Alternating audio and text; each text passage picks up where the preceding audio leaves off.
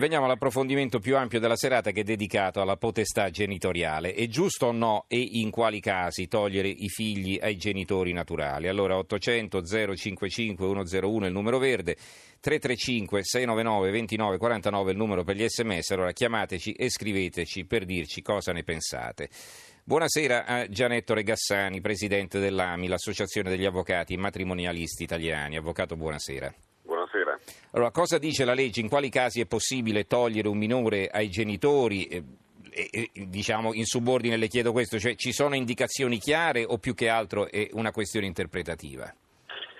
Dunque, ogni volta che eh, eh, i genitori vengono meno ai propri eh, doveri genitoriali, quali la cura, l'assistenza ove, o addirittura commettono reati come maltrattamenti, percosse e quant'altro, anche il tentato omicidio, e non ci sono altri parenti entro il sesto grado eh, che possono in qualche modo badare a questi minori, bene, i minori vengono collocati presso versi, e quindi o presso una casa famiglia o presso eh, altre famiglie, eh, nel caso in cui appunto non ci sono alternative familiari. Sì. E si tratta chiaramente di provvedimenti che sulla carta devono essere considerati provvisori, non esistono provvedimenti definitivi, nel senso che comunque i magistrati devono verificare la possibilità di ricreare il rapporto genitori-figli. Ovviamente, nel caso in cui eh, a distanza di sei mesi, un anno, non si riesce a tanto, purtroppo molte volte si può addirittura arrivare alla decadenza della responsabilità genitoriale, che mm-hmm. oggi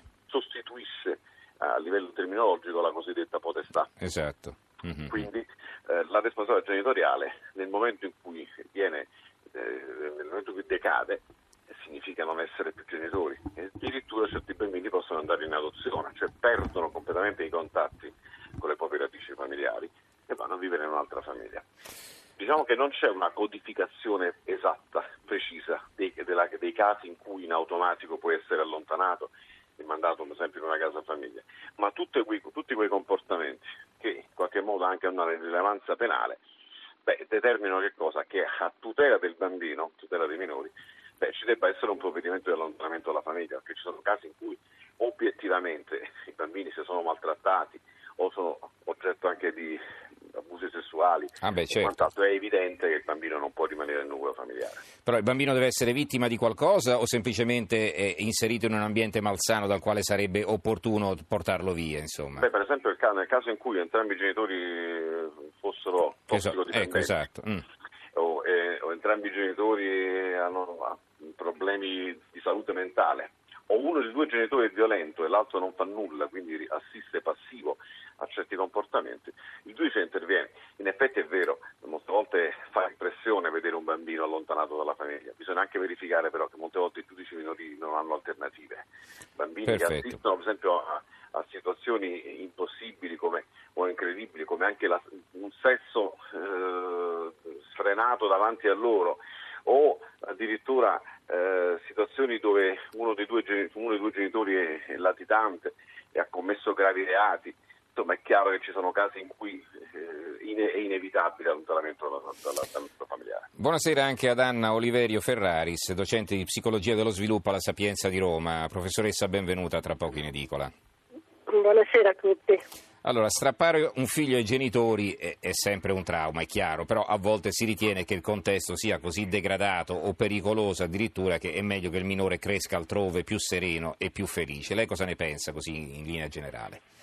Sì, bisogna valutare poi caso per caso. È chiaro che un bambino può essere anche affezionato ad un genitore maltrattante, anzi molti bambini si affezionano molto al genitore maltrattante, però questo gli mi rovina la formazione della personalità perché saranno poi sempre bambini che dipendono poi da persone che li maltrattano, c'è questo rischio insomma, che certo. poi... quindi bisogna anche guardare un po' in avanti il futuro, a quello che può essere la formazione della personalità del bambino che magari al momento appunto eh, a tutti i costi vorrebbe stare vicino ai genitori, però questi lo stanno rovinando, ecco. E, e questo si verifica eh, così in tanti casi, a volte addirittura nelle separazioni conflittuali, mm-hmm. quando i due genitori strumentalizzano i figli mettendoli contro, contro, l'altro, contro l'altro genitore, quindi si creano delle situazioni che praticamente distruggono questi bambini. Mm-hmm.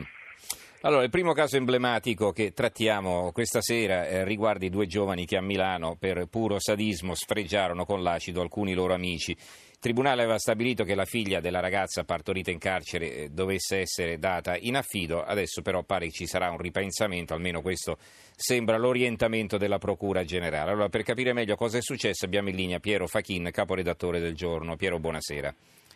Buonasera, buonasera a tutti.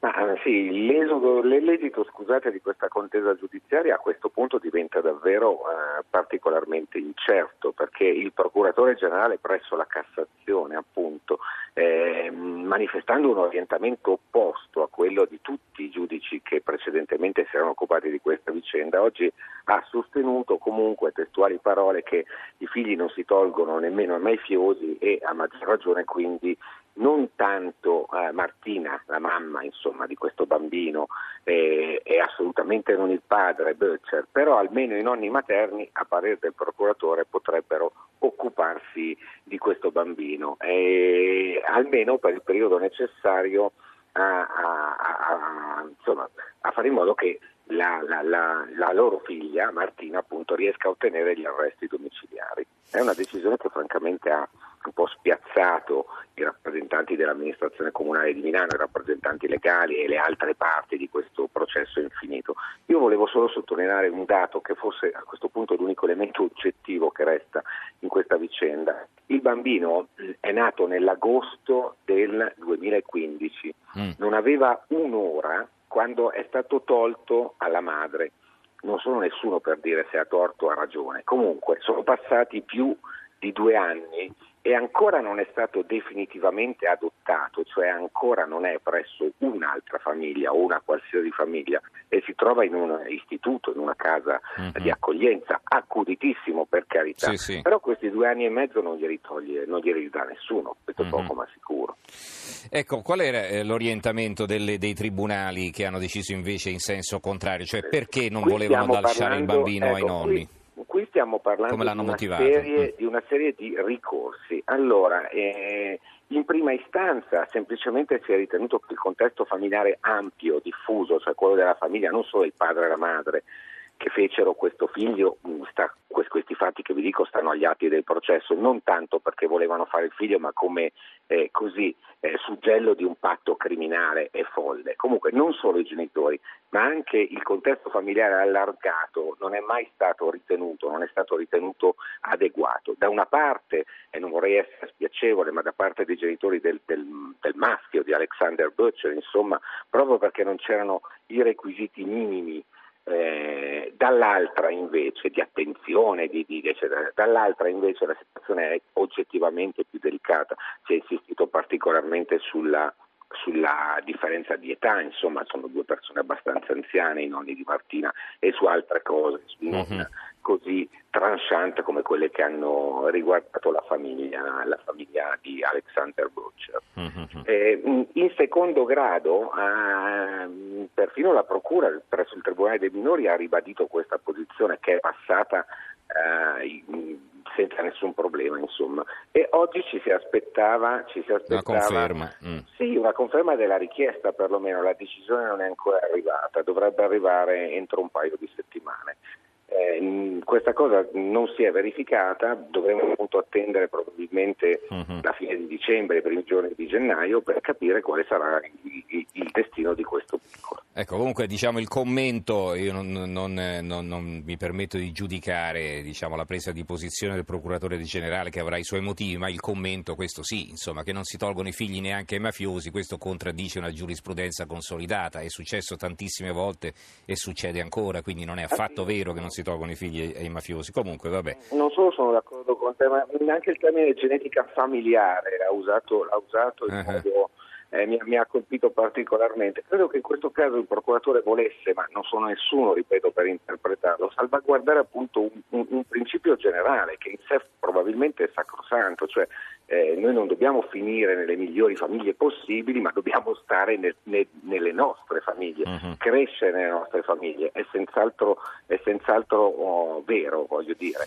Eh, tuttavia poi bisogna calare questo principio in una realtà concreta e forse, ma me lo insegnano i giuristi, pensare al benessere del bambino. Io non so quale danno eh, ma non mi permetto davvero di giudicare nessuno, eh, ulteriore si potesse creare a un bambino nel momento in cui questo è stato tolto alla mamma naturale dopo, dopo un'ora, a un'ora mm-hmm. dal parto. Cioè, sì, non sa nemmeno, cioè non si rende conto neanche di essere vivo probabilmente, va bene. Esatto. Non ha neanche la consapevolezza della propria esistenza. Allora eh, ringraziamo Piero Fachin, caporedattore del giorno. Grazie Piero per essere grazie stato voi, con noi, buona serata. Allora, prima di lasciar commentare questa vicenda ai nostri due ospiti, sentiamo una prima telefonata. Allora, Marco da Pordenone, buonasera. Buonasera, buonasera Mensurati. Prego. Allora, innanzitutto volevo rimarcare che... Dovrebbe abbassare il volume della radio, anzi spegnerla, perché altrimenti c'è l'eco che disturba. Facciamo così, fare un'altra stanza. Ok, allora volevo uh, rimarcare che ehm, se si facesse un referendum eh, gli italiani sulla vicenda della coppia dell'acido eh, voterebbero di togliergli la, la potestà definitivamente a, questi, a questo bambino. Mm-hmm. Uno. Numero due, la, la giustizia deve essere univoca, non ci possono essere sentenze che vanno in una direzione e sentenze che vanno in un'altra.